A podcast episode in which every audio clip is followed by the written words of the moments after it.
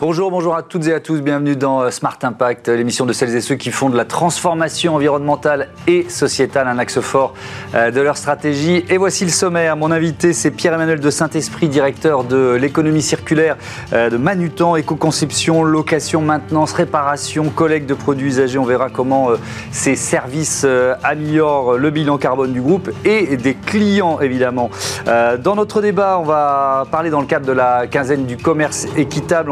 Comparer euh, les expériences de deux labels reconnus, euh, Fairtrade, Max Havelaar et aussi Label Emmaüs, euh, place de marché solidaire, qui veut concurrencer les géants du e-commerce. Et puis dans notre rubrique consacrée aux startups éco-responsables, on va découvrir Poiscaille, le circuit court et 100% français de produits de la mer. Voilà pour les titres, on a 30 minutes pour les développer. C'est parti.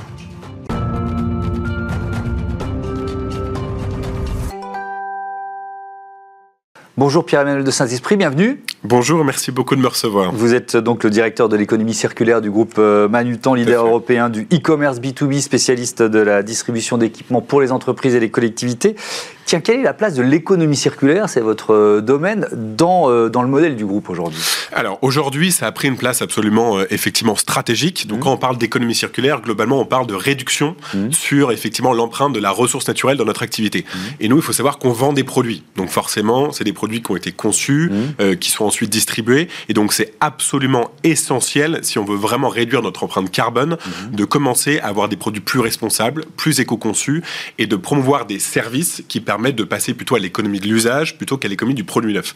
Si on prend un petit peu le, bilan carbone du groupe, il mmh. faut savoir que le scope 3, vous savez, scope 1, scope 2, scope 3, effectivement. Le scope, 3, ça intègre euh, les clients, les partenaires, les fournisseurs, les sous-traitants. Exactement. Bah, les fournisseurs, on achète des produits, on les vend, donc c'est 90% de l'empreinte carbone du groupe. Donc ça a désormais une place absolument euh, stratégique, on y reviendra, après avec deux axes, hein, l'axe mmh. produit et l'axe service. Mmh. Mais globalement, si on ne fait pas d'économie circulaire dans une entreprise comme Manutan, on ne peut pas réellement faire sa transition économique. Mais c'est passionnant parce que c'est comme les...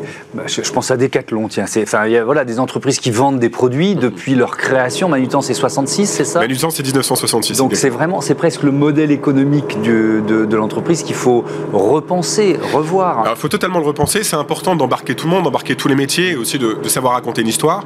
Il se trouve que Manutan, depuis pas mal d'années maintenant, euh, lutte contre ce qu'on appelle les achats sauvages. En fait, la réalité, c'est que euh, parfois, lorsque vous êtes dans l'entreprise, vous achetez un peu euh, beaucoup de choses par, par lot de 1, 2, 3 produits. Et donc, il y a beaucoup de gaspillage. il n'y a pas vraiment, effectivement, dans les achats. Mmh. Et donc, depuis pas mal d'années, on aide nos clients à réconcilier, en fait, économie et écologie en regroupant les achats mmh. et en faisant en sorte que ça soit quelque part plus intelligent à ce niveau-là. Donc, on avait déjà. en termes logistiques, ça, ça permet d'améliorer le, bilan logistique. Évidemment, ne pas avoir en permanence, mmh. effectivement, 50 envois. Donc, on faisait un petit peu déjà de la, sobriété sans, sans l'appeler comme ça. Et c'est la beauté de l'économie circulaire, c'est qu'on réconcilie économie avec des réductions de coûts et écologie. Et maintenant, c'est effectivement euh, la suite logique. Comment, en aidant euh, nos clients à réduire leur, euh, leurs achats sauvages et donc à réduire leurs coûts, on réduit aussi leurs émissions de CO2. on continue à, aider à réduire quelque part. C'est juste la, suite logique. Alors, il y a plein de leviers dont on va parler ensemble. Tout à fait. par exemple, l'éco-conception. Quand, on a, je crois que c'est 700 000 références, 700 000 références en catalogue,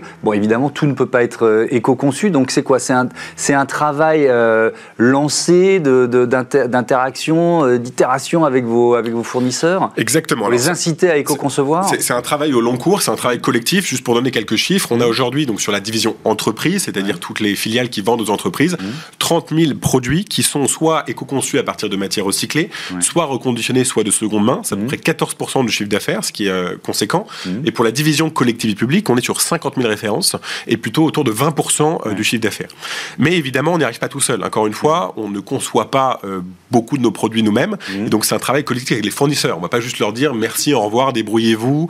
Comment ça, vous n'êtes pas capable de nous fournir des produits responsables Donc, on travaille collectivement main dans la main. La principale difficulté, c'est la donnée savoir vraiment euh, aider les fournisseurs à faire en sorte qu'ils aient la donnée pour savoir réellement si leur produit effectivement mm. est conçu à partir de matières recyclées, ou est-ce que les matières ont été extraites, comment on travaille avec eux? Et on travaille avec eux sur les notions de, score, donc on est en train de travailler sur un, score d'environnement euh, Une sorte de, de Nutri-Score sur euh, l'éco-conception ou le bilan environnemental d'un produit. Exactement, donc on a, on a un pilote là-dessus, et l'idée c'est évidemment de pouvoir le proposer à nos clients pour qu'ils mm. fassent le choix le plus durable, mais surtout travailler main dans la main avec leurs fournisseurs dans une attitude collective et de co-construction mm. pour les les aider évidemment à s'améliorer. Et on fait en sorte d'avoir le maximum de fournisseurs de plus en plus éco-responsables. Quelle est la part de... On cherche souvent les leviers les plus efficaces, le, les impératifs réglementaires. Euh, vous, les voyez à l'œuvre quand, une loi entre en, entre en vigueur euh, Qu'est-ce qui se met en marche? On les voit à l'œuvre, mais il faut beaucoup de pédagogie et accepter aussi le temps de, la mise en place. si on prend très concrètement les collectivités publiques, il y a cette fameuse loi anti-gaspillage pour mmh. une économie circulaire qui a mmh. été portée par, par la ministre Brune Poisson votée en 2019. Vous avez un article, l'article 58, qui dit que 25% de pas mal de produits qui sont achetés par les collectivités publiques, comme les tables, les chaises ou autres, doivent être en cible euh, des produits circulaires, c'est-à-dire des produits euh, reconditionnés, seconde main, etc. Aujourd'hui, il faut savoir que l'offre n'existe pas en quantité suffisante sur le marché. Donc, il y a cette loi, il faut faire de la pédagogie, mmh. ce qu'on appelle un plan national des achats durables, qui est porté par l'administration, pour être sûr que cet article rentre euh, effectivement mmh. bientôt en application. Donc, il faut former, il faut créer l'offre, il faut accompagner.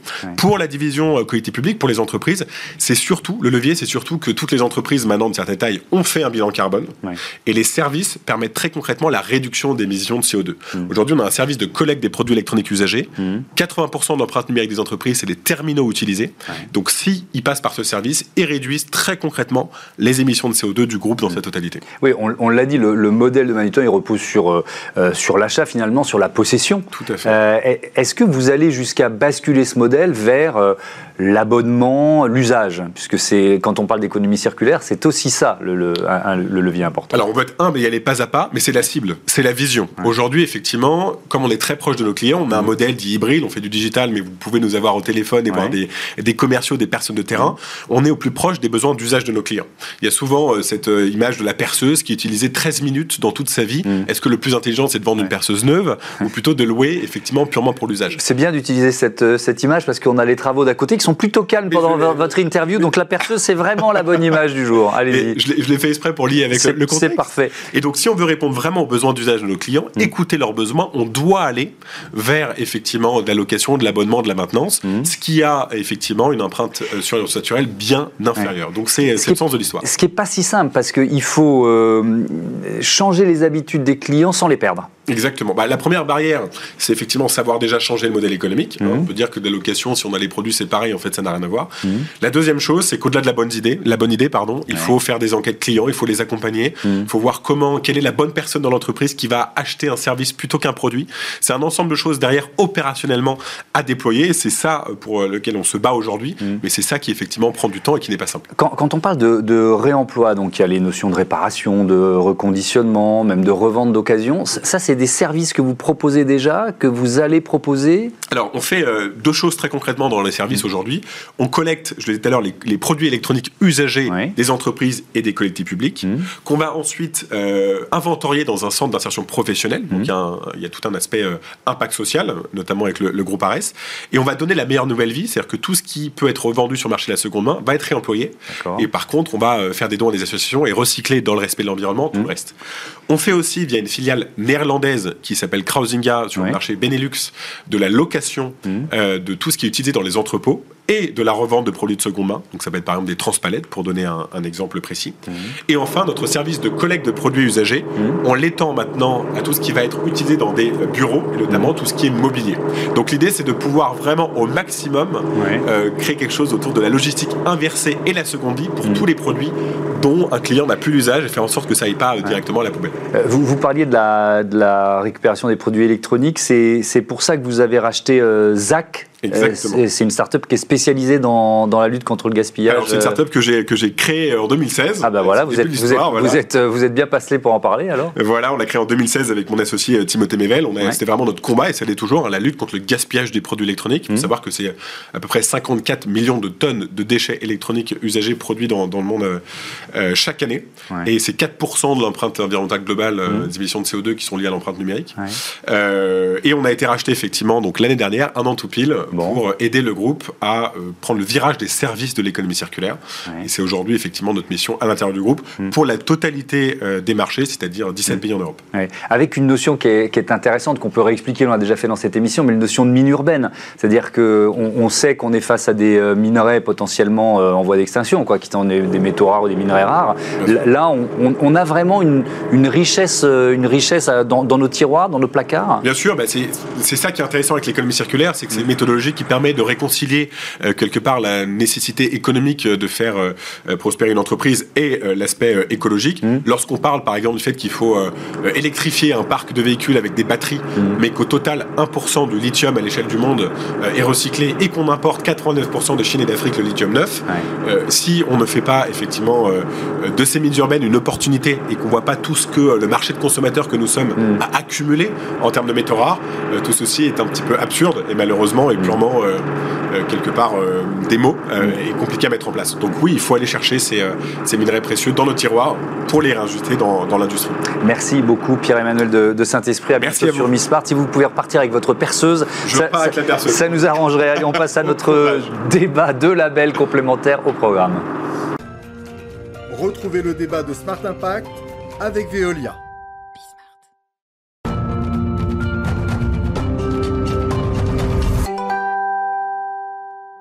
Vous présente tout de suite euh, mes invités. Maud Sarda, bonjour, bienvenue. Vous êtes la, cofondatrice, directrice de Label Emmaüs et Blaise Desbordes, bonjour, bienvenue.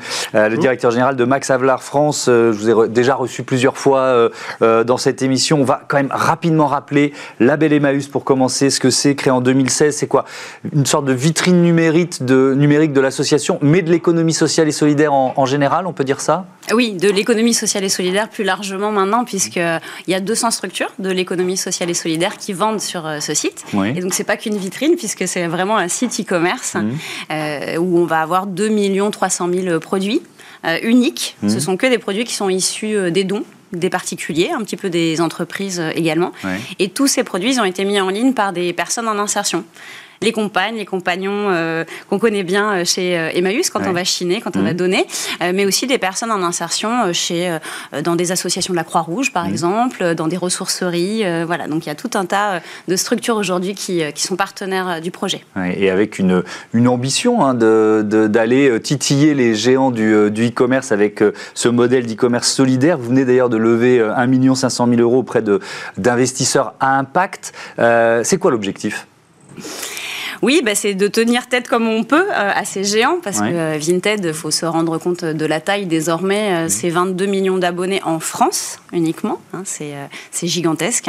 Mmh. sur des sites comme Amazon, pour ne, pas citer le, plus gros, il y a quand même 7 millions de personnes par jour. Vous vous rendez compte, c'est voilà. Donc nous à côté, on est vraiment tout petit. on n'arrivera évidemment jamais à cette taille-là, et c'est pas du tout ça l'objectif. C'est pas notre objectif. Notre objectif, c'est d'être une alternative, d'inspirer mmh. cet univers du e-commerce, parfois sans foi ni loi, mmh. et de, prouver qu'on peut faire autrement euh, à l'extrême opposé de, ces géants. Et donc, euh, euh, c'est 2 millions, je l'espère bientôt, puisqu'on est aussi en campagne de souscription sur l'ITA. D'accord. Pour arrondir les 1,5 million à, 2. Le, message est passé, hein, si vous voulez participer. Et ben, c'est pour continuer à se développer, du développement informatique évidemment, des équipements logistiques aussi pour nos entrepôts. Ouais, Blaise Desbordes, on va rappeler euh, les principes, les grands principes du label euh, Fairtrade Max, Max Havelaar. On pense souvent à la rémunération des, des des producteurs. C'est la base, mais il n'y a pas que ça, évidemment. Tout à fait, c'est ça. C'est donc un label indépendant qui mmh. travaille avec à peu près 2000, 2500 entreprises dans le monde. Et donc, en totale indépendance, nous proposons un cahier des charges avec mmh. un prix garanti pour le producteur, mmh. avec une prime de développement collectif pour que la coopérative puisse investir dans son avenir, avec des règles environnementales euh, pour protéger la planète, anti-déforestation, etc protection de l'eau, et puis avec des règles démocratiques aussi. Un producteur seul, un paysan seul, c'est souvent quelqu'un qui peut pas se défendre dans la négociation, donc on oblige, nous, à ce qu'il soit adhérent d'un groupement, d'une coopérative pour se défendre collectivement. Mmh, et une fois que c'est respecté, eh bien, vous avez le label bleu et noir qui apparaît sur le produit. Oui, c'est ça que vous portez euh, sur votre veste. On, va parler des, effets de l'inflation. Vous avez évalué ça sur l'impact sur le, commerce équitable, mais je voudrais qu'on discute ensemble un peu des, des labels euh, je reste avec vous, Blaise Desbordes, mm. de, parce que les, consommateurs et le consommateur, on s'y perd parfois un peu dans le, dans le maquis des, euh, euh, des, labels. Qu'est-ce que vous garantissez avec un, label comme le vôtre et comment vous vous différenciez dans ce maquis? Comment vous le percevez Effectivement, il y a une véritable jungle et nous sommes dans un pays où malheureusement le gouvernement ne régule pas tellement ce qu'on appelle les allégations. Donc n'importe qui peut s'auto-labelliser ou faire des proclamations éthiques mm. qui sont souvent un petit peu folkloriques. Ce qu'un vrai label apporte de mm. différenciant, c'est deux ou trois choses très importantes. La première, il ne doit pas appartenir à, l'entreprise elle-même. Sinon, vous vous labellisez vous-même et vous dites ma pratique est bonne, regardez, et je le proclame. Mm. Il faut que ça soit un tiers indépendant. Ça, c'est inscrit dans un certain nombre de règles internationales, comme une norme ISO, etc. etc.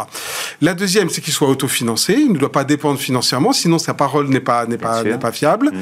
Et puis, euh, la troisième, je dirais, c'est que son, son cahier des charges soit, soit rigoureux, soit ambitieux et qu'il ne soit pas à la baisse. Quand vous avez ces ingrédients, vous avez un label indépendant. Il y en a quelques-uns en France. Mmh. Le label bio, par exemple, appartient au ministère de l'Agriculture, donc il n'est pas susceptible d'avoir un conflit d'intérêts. Mmh. Et nous, c'est sous une forme associative, indépendante et démocratique, sociétale, je dirais, qu'on on assure notre indépendance. Euh, Mozarda, est-ce qu'il faut un label euh, économie ou commerce solidaire?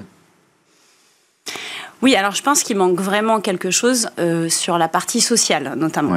Parce que, euh, encore sur l'écologie, tout de même, euh, petit à petit, les bilans carbone mhm. et, voilà, et tout ce qui peut tourner autour de, de ces notations-là donne plein d'éléments mhm. sur l'activité des entreprises, quand elles veulent bien le faire, mhm. évidemment, puisque déjà, elles ne sont pas obligées de le faire en dessous de 500 salariés.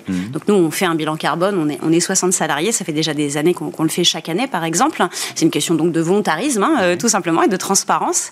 Euh, en revanche, sur le social, c'est vrai qu'il n'y a, euh, a pas grand-chose. Donc, quand on est une entreprise d'insertion, comme la Belle Emmaüs, on est contrôlé par l'État, évidemment, hein, puisqu'on a des personnes qui sont agréées sur des postes avec des subventions. Donc, on a des comptes à rendre. On regarde vraiment le pourcentage de sorties positives vers l'emploi, etc., etc. mais sinon, il n'y a rien d'autre qui existe. En fait, pour une entreprise lambda qui voudrait s'engager socialement, il n'y a pas du tout de, de label aujourd'hui, en tout cas reconnu euh, nationalement. Complètement d'accord avec ce, mm. que, ce que dit Maud Sarda. Le social, c'est vraiment le défi de l'économie, je dirais, responsable demain, parce que mm. la métrique, comme vous dites, n'est pas tout à fait au rendez-vous. Donc nous, on essaie de la créer à travers justement un prix minimum ou des règles sociales. Vous savez, il y a des pays où il n'y a pas d'inspection du travail, il y a des pays où il n'y a pas les minimums de règles sociales, de congés maternité, etc. Et c'est un peu ça que les labels sociaux ou mm. solidaires essaient de, de développer. Mais il y a quand même, quand on parle d'économie sociale et solidaire, on est agréé ESUS, enfin, c'est une forme de label d'une certaine façon ou vous n'iriez pas jusque-là? Oui, oui, tout de même, euh, un agrément ESUS, ça contrôle euh, plein de choses. Hein, euh, mais ça va contrôler en particulier les écarts de salaire, la redistribution des richesses, la transparence, la gouvernance. Mm. voilà. Il n'y a pas vraiment des indicateurs d'impact sociaux et mm. Euh, Par exemple, l'écart de salaire, chez vous, c'est de 1 à 3, j'ai lu ça 1 à 3, oui, même de 1 à 2,8 pour être ben voilà, On est très très précis. Euh, je voudrais, euh, Blaise Desbordes, qu'on parle de, effectivement de l'impact de l'inflation sur la consommation euh, de produits équitables. Vous l'avez évalué via une enquête d'opinion, c'est ça? Oui, tout à fait. On, on, était un peu inquiet, pour rien vous cacher. Hein. On mmh. se disait, que va-t-il se passer? Il y a une inflation parfois à deux chiffres. Donc on est allé voir Opinionway, on a pris un panel assez complet de la population française, et c'est plutôt une bonne nouvelle en fait, il n'y a, aucun décrochage. Euh, d'abord, la conviction est intacte. Qu'est-ce que ça veut dire? La mm. première question était est-ce que vous pensez qu'un prix bien rémunérateur pour un producteur, ça reste important? 80% des Français le maintiennent et on met dans la question dans la crise. Et ils nous disent oui, dans la crise, je pense que c'est mm. très important, 28%, et important, donc on arrive à 80%. Deuxième question, vous consommez, il y a à peu près un Français sur deux qui mm. consomme équitable. Est-ce que vous avez ralenti vos achats? Est-ce que vous les avez maintenus, etc. Et là aussi, plutôt une bonne nouvelle. Une petite moitié, 43%, dit je ne change rien je continue à consommer pareil. Et puis une autre moitié dit j'ai temporairement baissé ma consommation et quand la crise sera passée, euh, je, je, reprendrai mes achats équitables. Donc notre sentiment, c'est que effectivement une, une conviction intacte et surtout il y a quelque chose qui s'est passé ces dernières années où le fait d'avoir conscience que les producteurs ont besoin d'avoir un prix rémunérateur et qu'on peut pas s'asseoir dessus, on peut pas avoir d'un côté des sortes de surprofits et de l'autre une maltraitance paysanne. Les, les gens euh, euh, commencent à trouver ça insupportable et ça, ça se maintient, même si conjoncturellement, on a un peu, un peu peur quand on fait son caddie, quoi. Oui, et, j'imagine quand même une, baisse, puisque quand vous dites il y a, la moitié des gens qui nous disent, qui nous disent euh, on, c'est peut-être temporaire, mais pour l'instant on, réduit un peu notre consommation de produits équitables. C'est sur, toutes les, sur tous les produits, ou alors il y a des, euh, des, des, produits que vous proposez qui sont un peu plus contrasté. C'est contrasté. Globalement, euh, le commerce équitable ne baisse pas plus que ce que baisse un marché. Par exemple, dans la banane, ça se tasse un petit peu, mais au niveau européen, c'est moins 4, moins 5% en 2022, et le commerce équitable, c'est moins 4, moins 5% aussi. Donc on suit on ne décroche pas. Euh, par ailleurs, on a des très belles locomotives qui, elles, vont croître dans la crise. Elles vont croître en volume, elles vont croître en prix. Par exemple, le, chocolat, c'est une sorte de, de, miracle. En 2022, on a plus 19% euh, de croissance. Euh, la pâte à tartiner, elle double en 2022. Donc les gens ont trouvé des références de pâte à tartiner, produits du quotidien, produits plaisir, et ils veulent y mettre de l'éthique. Et ils disent ça, c'est important pour moi. Et puis, on a la chance d'avoir aussi presque 400 entreprises engagées. Donc ça veut dire que vous avez un peu tous les produits, tous les prix, toutes les saveurs. Et donc les Français, même ceux qui faisaient un peu attention, mm. euh, ont trouvé dans certains distributeurs ou dans certains euh, types de produits, eh ben, ils ont trouvé quand même le label équitable. Et ça, mm. c'est vraiment euh, un, gage de résilience. Un 1000 cafés différents, 2000 chocolats différents, ça permet à chacun de choisir, même dans la crise. Oui, toujours sur l'inflation, évidemment, elle renforce la, précarité de, nombreux ménages euh, français, euh, et, je pèse mes mots. Euh, est-ce que ça veut dire qu'ils se tournent de plus en plus vers la belle Emmaüs? Est-ce que vous le ressentez, ça? Alors il y a deux phénomènes. Euh, ils vont se tourner de plus en plus vers la seconde main, euh, aussi parce que c'était une tendance de fond bien mm. avant euh, l'inflation et que ça va grossir de plus en plus. On estime quand même qu'en 2030, le marché de la seconde main va dépasser celui du neuf. Hein. c'est ce que c'est ce qu'on nous prédit en tout cas. mais il y a aussi malheureusement le, low cost, l'ultra fast fashion qui se développe énormément dans cette période. Et, mm. voilà, on, on, a bien certains exemples en tête comme Shane malheureusement qui vient de boucler 2 euh, milliards euh, de levée de fonds. Hein. Je ne sais pas mmh. si vous avez suivi cette euh, formidable nouvelle. Mmh. Voilà, donc nous, dans ce, dans ce moment très particulier, c'est pas simple. Mm. On continue euh, à grossir. On a quand même une croissance. Elle est autour de 10% à peu près euh, sur euh, notre site. Donc c'est plutôt bien, 10% par rapport à l'année dernière dans le contexte. En revanche, les marges se réduisent énormément. les personnes vont avoir tendance à se tourner vers les produits les plus bas du catalogue. Donc le panier moyen baisse. Mm. Et la concurrence est très très rude puisque le marché du neuf essaie de s'en sortir comme il le peut. Il est vraiment en crise pour le coup. et il brade énormément euh, toute l'année hein, finalement. Donc il faut, il faut tenir euh, la route aussi, il faut être extrêmement résilient pour reprendre un des termes que tu as employé Blaise. Euh, c'est une période où on va voir qui va s'en sortir. Mm. si on, J'ai envie de croire que si on est sur des bases saines de redistribution de richesses, de gouvernance transparente, partagée avec les salariés, les parties prenantes mm. aussi, hein, puisque nous, les structures qui vendent sur notre site, les clients, s'ils le souhaitent, peuvent devenir sociétaires de notre coopérative. C'est c'est une coopérative. Euh, voilà, donc tous ensemble, on est dans le même bateau et on essaie de trouver la solution. On doit serrer les coudes, Thomas Hugues, je pense, faut rebondir là sur ce que, ce que tu dis. Les structures de l'économie solidaire, oui, elles mériteraient un label. Il faut que les Français sachent qu'elles sont différentes. C'est des structures qui partagent différemment la richesse, qui partagent le pouvoir autrement, qui prennent soin des producteurs. Et je trouve que tous les labels, toutes les organisations de l'ESS, on devrait un peu serrer les coudes dans la période. Mm. Et on peut trouver, je le signale pour conclure, des livres aussi hein, sur, le, sur la belle Emmaüs. Hein, Des centaines de milliers de livres. Et alors pour le coup, c'est un produit très accessible. Euh, ils sont à 2 euros pour la plupart. Euh, voilà, donc c'est la culture à tout petit prix eh ben, euh, en quelques clics. Ça, c'est un message important. Merci beaucoup. Merci à, à tous les deux et à bientôt sur Bismart. C'est l'heure de Smart IDs, du poisson frais en circuit court. Ça vous tente forcément.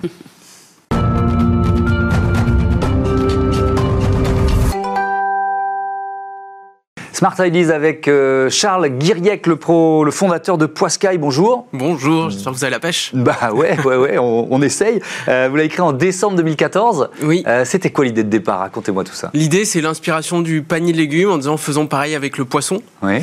chez Poiscaille, donc on achète en direct des pêcheurs pour vendre aux consommateurs du poisson frais, durable et éthique. Alors, mhm. comme tous les gens qui vendent du poisson.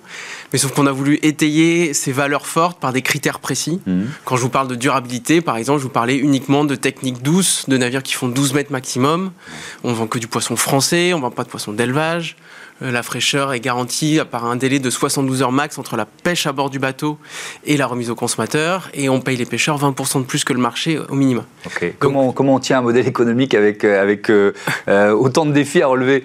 Bah, Par la détermination et par la passion. moi, je suis un fan de, pêche à la base, puis j'ai fait toute ma carrière là-dedans. Mmh. et puis par l'engouement des consommateurs qui arrivait assez vite en disant la qualité est largement au-dessus de ce qu'on a sur le marché habituellement.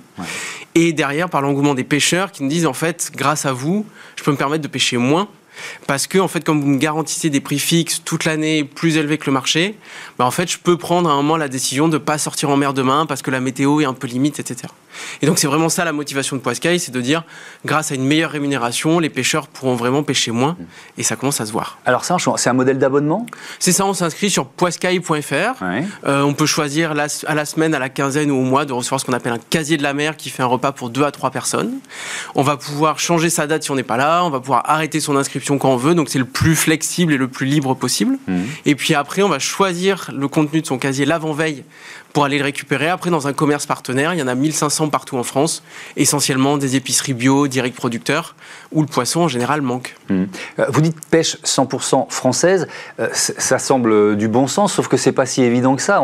dans, le, poisson consommé en France, il y en a combien qui viennent de, pêcheurs français? À peine un tiers de ce qu'on mange en produits de la mer, donc euh, si on inclut les coquillages, les crustacés, est produit en France. Mmh. Et si on regarde le poisson, ça monte quasiment à 80% d'import donc, euh, alors ça peut venir d'Europe, mais ça peut venir aussi beaucoup plus loin. Euh, le saumon vient de Norvège en majorité, et, mhm. après ça peut venir d'encore plus loin. Comment vous garantissez la livraison de, poissons frais? Il doit y avoir un petit défi logistique quand même derrière ça. Il y a un défi logistique, mais c'est grâce aussi à cette inscription en avance. C'est-à-dire que nous, on connaît les volumes qu'on va pouvoir livrer. Donc contrairement à un poissonnier qui, met, qui ouvre un étal et qui ne sait pas exactement ce qu'il va vendre, nous on sait ce qu'on va pouvoir, écouler, donc on mm. peut prendre aux pêcheurs uniquement ce dont on a besoin. Et ensuite après, ben, on fait tout au plus court. Euh, en disant ben voilà la pêche du dimanche euh, elle part le mardi, euh, la pêche du lundi elle part le mercredi, etc. Pour le consommateur, ça fait un choix qui est peut-être pas aussi pléthorique que sur un étal. Mais si on veut avoir cette garantie de fraîcheur, de techniques de pêche vertueuse et de bonne rémunération de hmm. producteurs, on n'a pas trouvé de meilleure solution. Ouais, Poiscaille a, levé 8 millions d'euros, c'était au mois d'octobre dernier, il y a à peu près 6 mois. Avec quel objectif? L'objectif, c'est d'aller atteindre 50 000 abonnés. Aujourd'hui, on a 20 000 abonnés euh, actifs chez Poiscaille. 50 euh, 000, ça nous permettra de toucher 10% de la flotte française. Euh, donc aujourd'hui, on a 250 pêcheurs partenaires qui bénéficient des bons prix de Poiscaille toute l'année.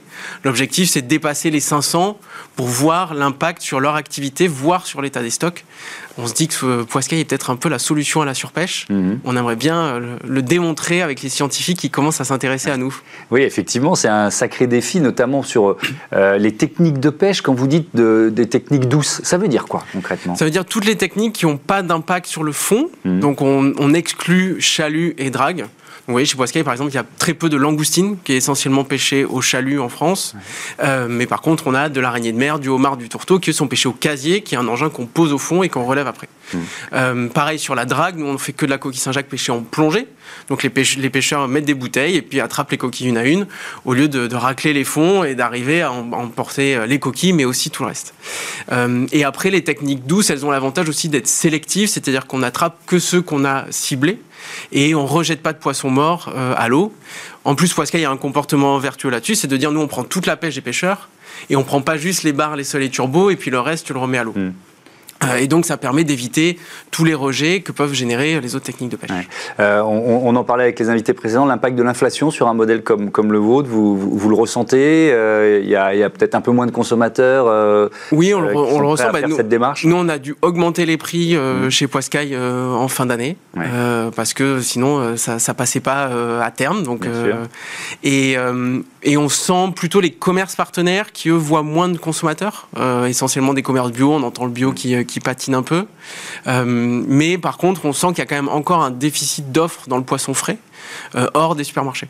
Donc euh, le, marché, il est encore là et les consommateurs euh, bah, qui ont envie euh, de s'impliquer et de financer la transition avec leur consommation, euh, je pense qu'il y en a encore un petit peu. Il y en a encore évidemment beaucoup. Merci beaucoup Charles Guerriec et on souhaite évidemment bon vent à Poiscaille et à vos pêcheurs Parfait, partenaires. Voilà, c'est la fin de ce numéro de Smart Impact. Merci à toutes et à tous de votre fidélité. À demain.